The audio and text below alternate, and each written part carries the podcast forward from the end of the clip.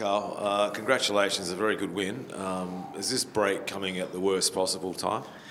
Um, yeah, look, we've had a, a long pre-season and a, a tough um, first six games. You know, four on the road. So, um, saying you know, a break is good sometimes. So we'll have a little reset and gives us an opportunity to um, get Zach Clough back and Bernardo back as well. So, um, yeah, pluses and minuses.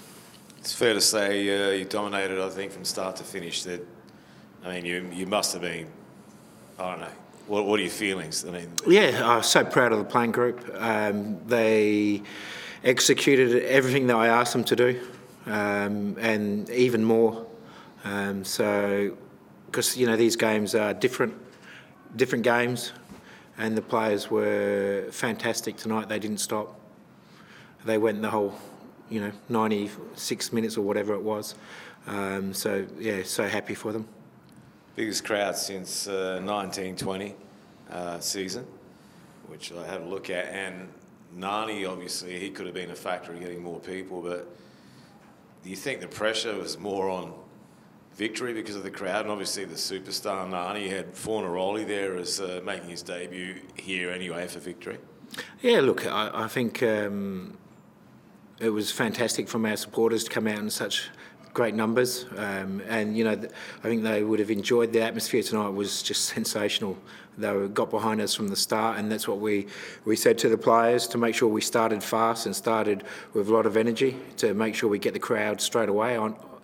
Um, on our side, uh, because this is a, a, a, very difficult place to, to play at when the crowd are like that they were tonight, and um, we made it difficult for for victory as much as we could. Cole, just picking up I said about Fornaroli and Nani. 1 0 up, you see both of those two making their way to the bench. I mean, obviously, victory still bringing on some quality, but those two coming off, what does that do for you as a coach? Does that still think, you know, you've ticked a few boxes tonight, those those two, you know, kept quiet relatively well?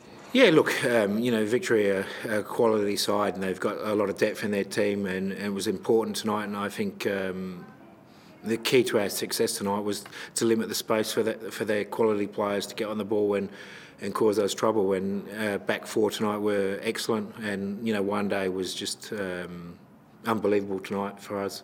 And Issa, it was just his normal self, so that made it very difficult for them to find those pockets of space. Obviously, that's why you made the changes to the midfield, so there were a couple first on, on Juande, and then obviously, um, you know, Ethan Alagich first first start for him. Yeah, Ethan was outstanding. You know, first start for a young kid in a big game like this. Um, he was outstanding tonight. Um, it was, you know, I suppose a little bit of a risk to start a, such a young player in a big game. But um, you know, I've got big confidence in our young players and put, give them that confidence to go out there and play. And he was, um, you know, tremendous tonight. I think last home game we spoke about the creating a lot of chances but not capitalising. You know, last week obviously put a few away, a few more away tonight. What's what's changed? Is it just falling in the right place for you guys? What you're um, working on training? Or? Yeah, look, it, it's a, it's a long process. You know, finishing, scoring goals is not that easy. Um, and as I said, we've been working on it for a long, long time. And it's just, um, you know, it's about repeating it, repeating it, repeating it. So in match um, conditions, that you know they don't think too much because that's what what happens. Um, as soon as you start to think about too much about your finishing, that's when you get yourself into trouble. And so we're trying to make it um, for the playing group that, that they don't think about their finishing, they just finish. Just with regards to Craig Goodwin scoring the second goal, sealing the win, going to the World Cup. I mean, uh, what do you expect Arnie to do with him over there? Yeah, I don't know. Um, you know, Goody again. You know, wasn't his best games tonight, but um, you know he stood up.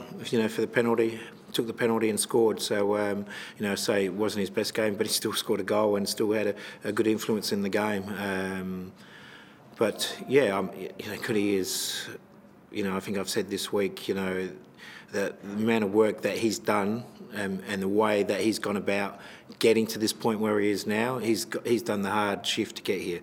Um, you know, rejected by Adelaide early. He's had to go to Melbourne, find his way, and then through to Newcastle, and then back. Um, so you know, I'm so proud of him and so happy of him to get to where he is now. He deserves it. And he was asked the other day if he was considering sitting out this game, but he basically laughed it off and said, Of course, you have to keep me back. What does that say about him as a player that he's about to enter the most important three games of his career and he decides to run himself into the ground?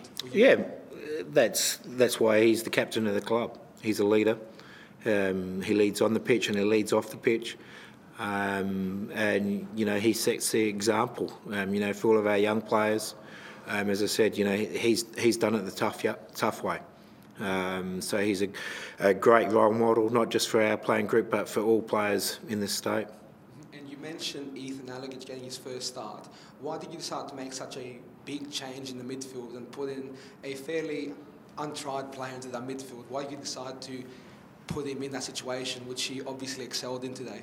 Yeah, that's why we have the young players here. Um, you know, that's why um, I'm not afraid, and I've said a, lo- a long time, it's our philosophy it is to provide a platform for our young players to, to excel and, and to become better players. And, you know, tonight was an opportunity with us playing Issa and Juande with a lot of experience in the midfield to give a young player an opportunity to see how he how he adapts to the game. You know, you don't get a, a bigger pressure game than this. So this is a, a perfect um, environment for a young player to, to come in and, and see what it's all about.